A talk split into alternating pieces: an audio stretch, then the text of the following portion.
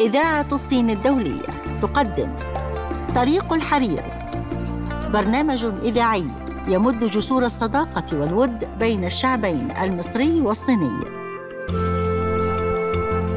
طريق الحرير خطوات متواصلة على درب التعاون المصري الصيني. طريق الحرير فقرات منوعة نعرض فيها الثقافة والسياحة والاقتصاد والعادات والتقاليد في مصر والصين. طريق الحرير الصين بعيون مصرية مستمعينا الأعزاء أهلا ومرحبا بكم في حلقة جديدة من برنامجكم طريق الحرير في طريق الحرير نلقي الضوء على العلاقات المصرية الصينية عبر العصور المختلفة. طريق الحرير الثقافة والاقتصاد والمجتمع والسياحه والفنون. جوانب ترابط لا تنتهي ومظاهر حضارية تاريخية. طريق الحرير طريق ممتد بين الحضارة الصينية والمصرية. في طريق الحرير نلقي الضوء على كل الجوانب المشتركة بين البلدين. كل هذا فقط في طريق الحرير. ومعكم في التقديم محمد العربي وإيمان مصطفى.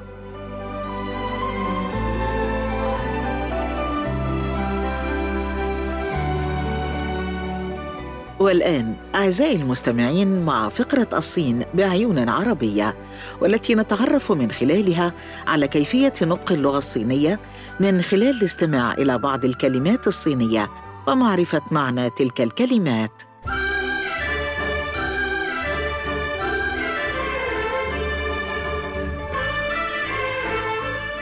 إفطار الديم سوم باللغة الصينية يعني 点心早餐。 إفطار الديمسوم هي مأكولات خفيفة وعادة تكون مبخرة مقلية بشدة أو مسلوقة. ويوجد منها أنواع كثيرة بل مئات منها وغالبا فاتحة للشهية. ومن ذلك ها قاو وهي ملفوفات من طحين الأرز محشوة بالجمبري الصغير أو الجمبري المفروم أو اللحم المفروم. ويكون شفافا لدرجة تسمح برؤية المكونات بداخله بوضوح.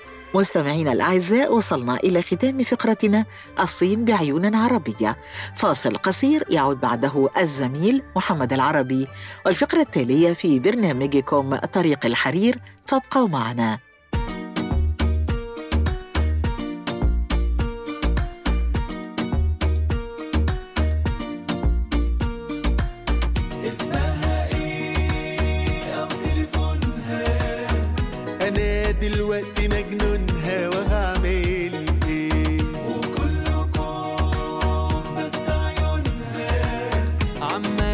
عمالة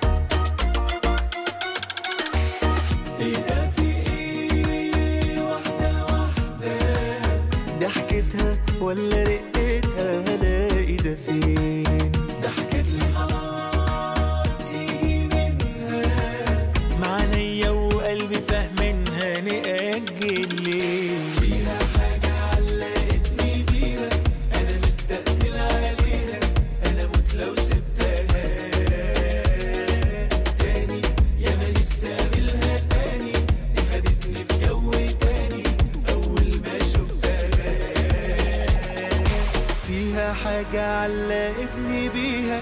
أنا مستقتل عليها. أنا موت لو سبتها يا ما نفسي أقابلها تاني. دي خدتني في جو تاني. أول ما شفتها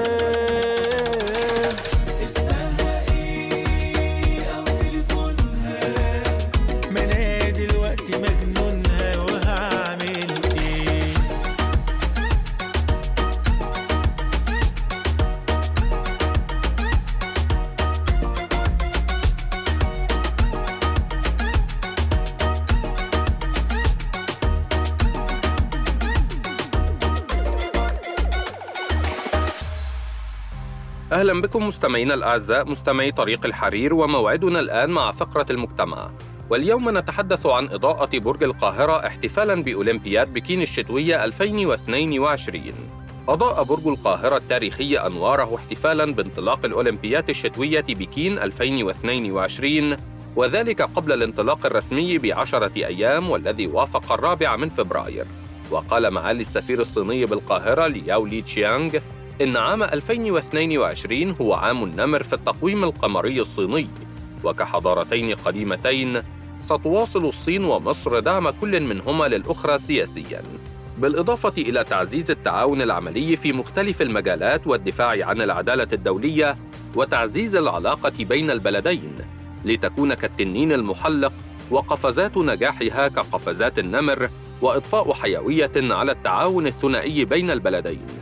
ووجه السفير الشكر نيابة عن بلاده لرئيس مجلس إدارة برج القاهرة طارق نور الدين مضيفا أنه منذ نجاح دورة الألعاب الأولمبية الصيفية ببكين أول مرة عام 2008 أصبح تقديم دورة ألعاب أولمبية بسيطة وآمنة ورائعة للعالم هدفا ثابتا للصين حيث تم اتخاذ جميع الاستعدادات في مدينة الألعاب الأولمبية المزدوجة بالعاصمة الصينية. وأضاف السفير أن الشعبين المصري والصيني وقفا بجانب بعضهما البعض وساعد كل منهما الآخر وعملا معا لممارسة الروح الأولمبية الجديدة معا نحو المستقبل. وذلك على مدار 65 عاماً هي عمر العلاقات بين البلدين. وأن مصر أول دولة عربية وإفريقية أقامت علاقات دبلوماسية مع بلاده. وأضاف أن الشعب المصري يسعى أيضاً إلى تحقيق أحلامه الأولمبية. ويخطط حاليا لاستضافة دورة الألعاب الأولمبية الصيفية لعام 2036 ويعمل جاهدا لإشعال الشعلة الأولمبية في القارة الإفريقية لأول مرة في التاريخ. ولفت إلى أن اللجنة الأولمبية المصرية أعلنت على الملأ دعم الصين لاستضافة دورة الألعاب الأولمبية الشتوية 2022 مما يدل بشكل كامل على طابع الأسرة الأولمبية الدولية في التضامن والمساندة المتبادلة. مشيرا إلى أن برج القاهرة قدم الآن عرضا ضوئيا رائعا للعالم مما عكس بشكل أكبر التمنيات الطيبة للشعب المصري لدورة الألعاب الأولمبية الشتوية في بكين وأن ذلك له أهمية كبيرة لعشاق الرياضة وداعم السلام في جميع أنحاء العالم وأن الشعب الصيني يعتز بذلك أكثر من أي وقت مضى. وأضاف السفير لياو لي تشيانغ أن القدماء الصينيين قالوا عندما يأتي البرد العظيم يتساقط الصقيع والثلج ثم ينمو الصنوبر والسرور. وتقول المقولة المصرية إن الصداقة الحقيقية لا تتجمد في الشتاء مضيفا أن التعاون بين مصر والصين أشبه بأشجار الصنوبر والسرو التي لا تنضب. وقد صمدت أمام الاختبارات والاضطرابات الإقليمية والعالمية ودائما شابة كما هي للأبد. وتضمنت العروض الضوئية التي ظهرت على طول البرج ثلاث عبارات وهي بكين 2022 وأراك في بكين بعد عشرة أيام فضلاً عن شعار أولمبياد بكين الشتوية مضيفاً أن برج القاهرة الملون وصفحة النيل المتدفق في المساء شكل لوحة طبيعية جميلة. وإلى هنا مستمعينا الأعزاء نكون قد وصلنا معكم إلى ختام فقرة المجتمع. نتوقف الآن مع فاصل تعود بعده الزميلة إيمان مصطفى لتقديم الفقرة التالية. فانتظرونا.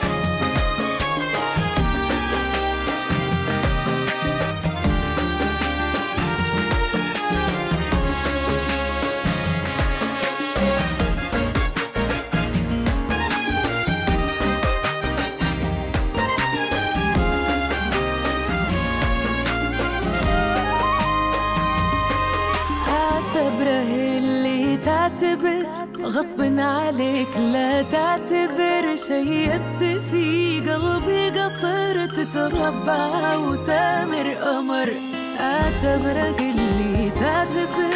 غصب عليك لا تعتذر. شيدت في قلبي قصر تتربع وتامر قمر لو مسهل انسى البشر انسى الملاك عشان باين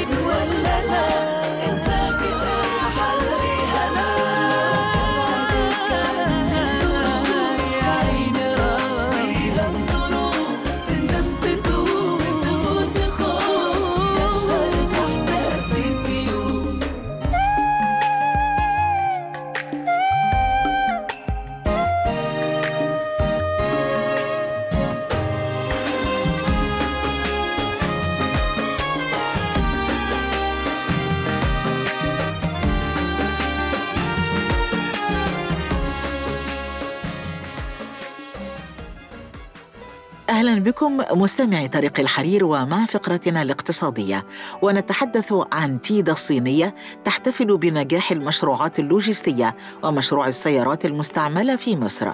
احتفلت شركة تيدا الصينية للتطوير الصناعي بنجاح المشروعات التي تم إطلاقها مؤخرا في مجال الخدمات اللوجستية واستيراد السيارات المستعملة لذوي الاحتياجات الخاصة في أجزاء من المنطقة التي تقوم بتطويرها في المنطقة الاقتصادية لقناة السويس بالعين السخنة في محافظة السويس شرق القاهرة. وتضمنت الاحتفالية التي أقيمت في منطقة تيدا للتعاون الاقتصادي والتجاري بين الصين ومصر مؤتمرا سلط الضوء على نجاح إنشاء مستودع تيدا رويال الخاص بتخزين الحاويات الثقيلة الفارغة وأعمال تخزين السلع الجمركية والاستيراد الحصري للسيارات المستعملة الخاصة بذوي الاحتياجات الخاصة. مما يفتح آفاق التعاون بين تجار السيارات المستعملة في الصين ومصر. كما تم عرض ما تخطط له منطقة تيدا لبناء أراضي لوجستية للتخزين الجمركي.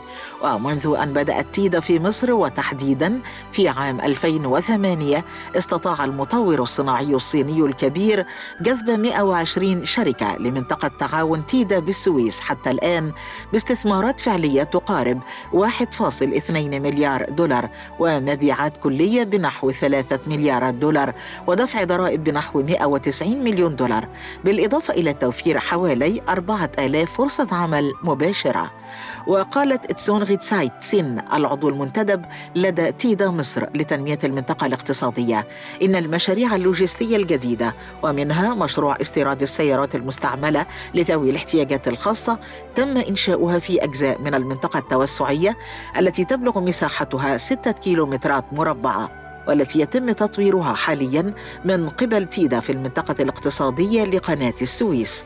وأشارت إلى أن تيدا بدأت في مصر بتطوير مساحة 1.34 كيلومتر مربع كمرحلة أولى وهي المنطقة الرئيسية التي تستضيف مصانع كبرى مثل مصنع شركة جوشي الصينية العملاقة لصناعة الفايبر جلاس في مصر.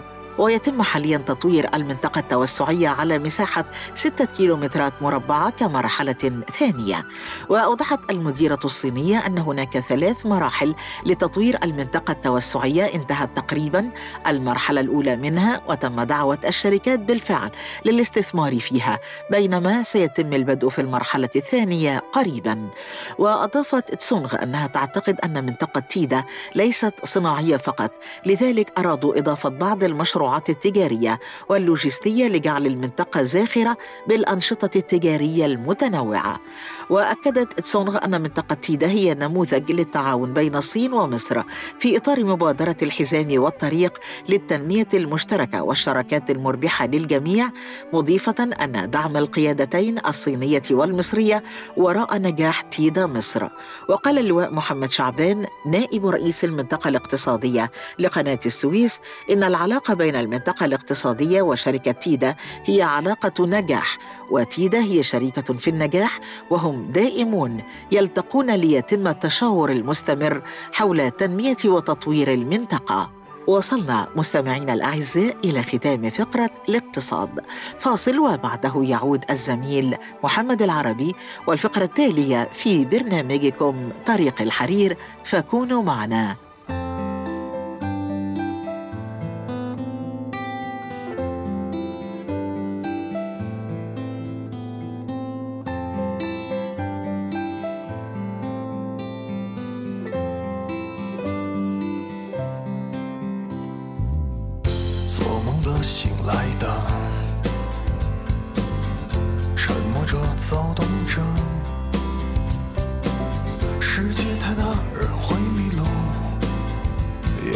要么庸俗，要么孤独。一个安静的下午，一场突然的离开，像一去不回的冒险。像远方住着另一个自己。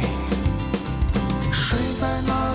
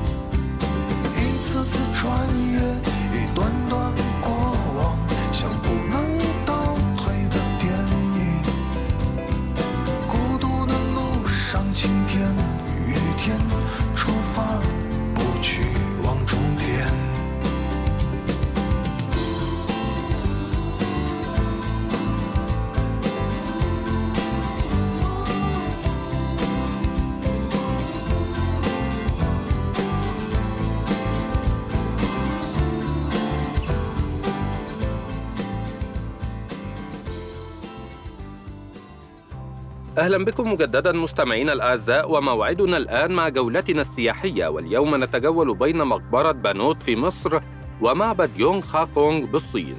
نبدأ جولتنا من مقبرة بانوت. فهي المقبرة الوحيدة من بين مقابر جبانة عاصمة النوبة السفلى منذ عصر الأسرة الثامنة عشرة التي أمكن إنقاذها. وذلك لسوء حالة بقية المقابر التي نقرت جميعها في صخور المنحدرات الجبلية. حيث تم نقل المقبرة إلى مكانها الحالي على بعد 40 كيلو مترا من مكانها الأصلي. وتخص تلك المقبرة بانوت الذي تولى منصب نائب الملك في النوبة السفلى أثناء حكم الملك رمسيس السادس. وتزين جدران المقبرة بعض فصول كتاب الموتى. بالإضافة إلى مناظر تصور تعبد بانوت وزوجته لبعض المعبودات المحلية. وأيضا منظر يصور بانوت وهو يقدم العطايا لتمثال الملك رمسيس السادس بمعبد عمدة ومن مصر ننتقل بجولتنا إلى الصين ومن أهم المعابد البوذية معبد يونغ خاكونغ المعروف أيضا باسم قصر السلام والوئام. إن تاريخ تحويل قصر يونغ خاكونغ إلى معبد في بكين تختلف من مؤرخ إلى آخر. فالبعض يقول إن بداية أعمال بناء المعبد كانت في عام 1694 خلال عهد أسرة تشينغ. وفي عام 1744 أصبح المعبد المركز الوطني لإدارة لاما ويهدف بناء معبد يونغ خاكونغ لم شمل اتحاد القوميات الثلاث التبت ومنغوليا ومنشوريا وقد ظل حلقة هامة لتعزيز الاتصالات بين الحكومة المركزية وإدارات منطقة منغوليا الداخلية ومنطقة التبت المحلية وغيرها من المناطق الحدودية. يتوسط المعبد حجرة قديمة عمودية الشكل نقش عليها أحكام البوذية باللغة المنشورية في الأمام، وشرقا لغة لاسا، ومن الخلف لغة إلخان. ويحتفظ المعبد حتى الآن بمجموعة كبيرة من التحف النفيسة والوثائق التاريخية والدينية التبتية القيمة، ومنها وعاء ذهبي رائع يرجع تاريخه إلى نحو 200 عام. كما يشتمل المعبد على قاعة كبيرة خاصة لتدريس الرهبان معالم البوذية، ويتميز بالأعمال الفنية التي تجمع بين قومية هان والتبت الصينية وبعض الزخارف المنغولية. ويشتمل المعبد على خمس قاعات رئيسية تفصلها أفنية: قاعة الملوك السماوية، وقاعة الانسجام والسلام، وقاعة حماية الأبديين، وقاعة القانون، وجناح السعادة. قاعة الملوك السماوية تقع جنوب المعبد، وهي المدخل الرئيسي للدير، ويقف في وسط القاعة تمثال بوذا المبتسم، وعلى طول الجدران تماثيل الملوك السماوية المخيفة الأربعة. أما قاعة الانسجام والسلام فهو المبنى الرئيسي للمعبد ويضم تماثيل برونزية ثلاث في الوسط تمثال بوذا في الوقت الحاضر وقاعة حماية الأبديين وهي مكان عيش الإمبراطور يونغ تشينغ والمكان الذي وضع فيه نعش الأمير بعد وفاته. واليوم يقف تمثال بوذا الشفاء من جورو في هذه القاعة. أما جناح السعادة فيشتمل على تمثال بوذا مايتيريا ويبلغ طوله 18 متراً وهو عبارة عن منحوتة من قطعة واحدة من خشب الصندل الأبيض. ويعتبر هذا التمثال واحدا من ثلاث أعمال فنية في المعبد التي تم تضمينها إلى كتاب جينيس للأرقام القياسية عام 1993 إلى هنا مستمعينا الأعزاء نكون قد وصلنا معكم إلى ختام جولتنا السياحية. نتوقف الآن مع فاصل تعود بعده الزميلة إيمان مصطفى لتقديم الفقرة التالية. فانتظرونا. أنا وياك أنا وياك على الحلو وعلى المر. وإذا مني زعلت مرة ما في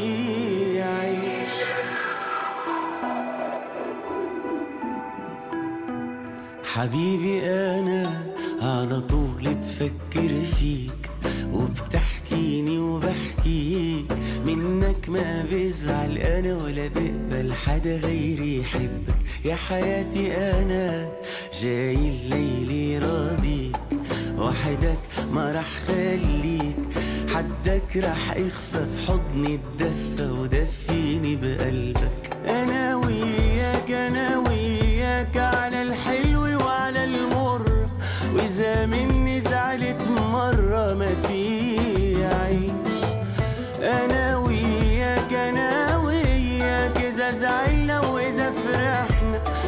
تعبنا وإذا ارتحنا سوا.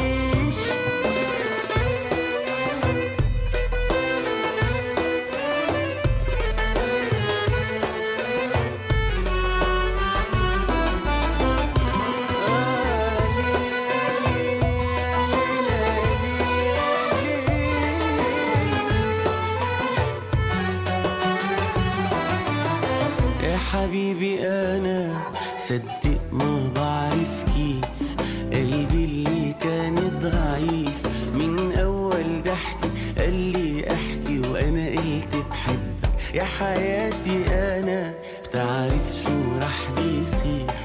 رح حبك بعد كتير. ولو تزعل مني وتبعد عني ما ببعد عنك أنا وياك أنا وياك على الحلو وعلى المر. وإذا مني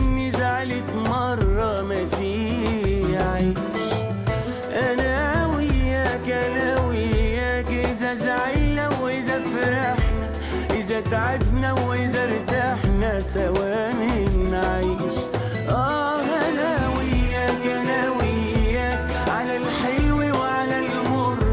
وإذا مني زعلت مرة ما في عيش.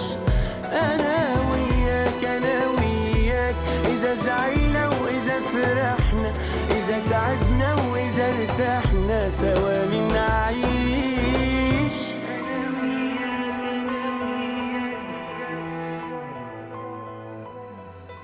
أهلا بكم من جديد مستمعينا ومع الفقرة الثقافية. واليوم نتحدث عن معبد أبو سمبل معجزة البناء داخل الجبل على يد الملك رمسيس الثاني. يعد معبد أبو سمبل الكبير الواقع في النوبة بالقرب من الحدود الجنوبية لمصر من بين المعالم الأكثر روعة في مصر. ويشتهر المعبد بتماثيله الأربعة الضخمة جالسة والتي تزين واجهته والتي انهار أحدها بسبب زلزال قديم ولا تزال بقاياه على الأرض. وتقف تماثيل الملك الضخمة على جانبي الصالة الرئيسية المؤدية إلى قدس الأقداس حيث تجلس أربعة آلهة آمون رع ورع حوراختي وبتاح ورمسيس الثاني مؤلها. وتم بناء المعبد بدقة عالية بحيث تدخل أشعة الشمس في المعبد يومين في العام في الثاني والعشرين من فبراير والثاني والعشرين من أكتوبر. وتعبر الصالة الرئيسية وتضيء التماثيل الموجودة في عمق المعبد. ويعتقد أن هذه التواريخ تتوافق مع تتويج وميلاد رمسيس الثاني. ويقع إلى الشمال معبد آخر من الصخور معروف باسم المعبد الصغير مكرس للإلهة حتحور والزوجة الملكية العظمى لرمسيس الثاني الملكة نفرتاري وعلى وجهة المعبد الصغير تقف تماثيلها الضخمة بنفس حجم تماثيل زوجها في مثال نادر جدا. وفي عام 1960 تم نقل مجمع المنشآت كلية لمكان آخر على تلة اصطناعية مصنوعة من هيكل القبة وفوق خزان السد العالي في أسوان. وكان من الضروري نقل المعابد لتجنب تعرضها للغرق خلال إنشاء بحيرة ناصر وتشكيل خزان المياه الاصطناعي الضخم بعد بناء السد العالي في أسوان على نهر النيل. وبدأت حملة تبرعات دولية لإنقاذ المعبد وبدأت عملية الإنقاذ في عام 1964 وتكلفت هذه العملية 40 مليون دولار بين عامي 1964 و 1968 فقد تقطع الموقع كله إلى كتل كبيرة. وتم تفكيكها وأعيد تركيبها في موقع جديد أعلى من مستوى النهر وتعتبر مسألة النقل واحدة من أعظم الأعمال في الهندسة الأثرية. وصلنا مستمعينا لنهاية فقرتنا الثقافية والتي نتمنى أن تكون نالت إعجابكم. وبهذا أعزائنا المستمعين نكون قد وصلنا معكم لنهاية حلقتنا اليوم من طريق الحرير والذي يأتيكم بالتعاون مع إذاعة الصين الدولية. والى اللقاء وحلقة جديدة من طريق الحرير. كان معكم في هذه الحلقة إيمان مصطفى ومحمد العربي. رئيس التحرير هبة رجب فريق الإعداد ولاء العقاد ومنى حسن. إخراج وليد إمام. هندسة الصوت كريم سيد.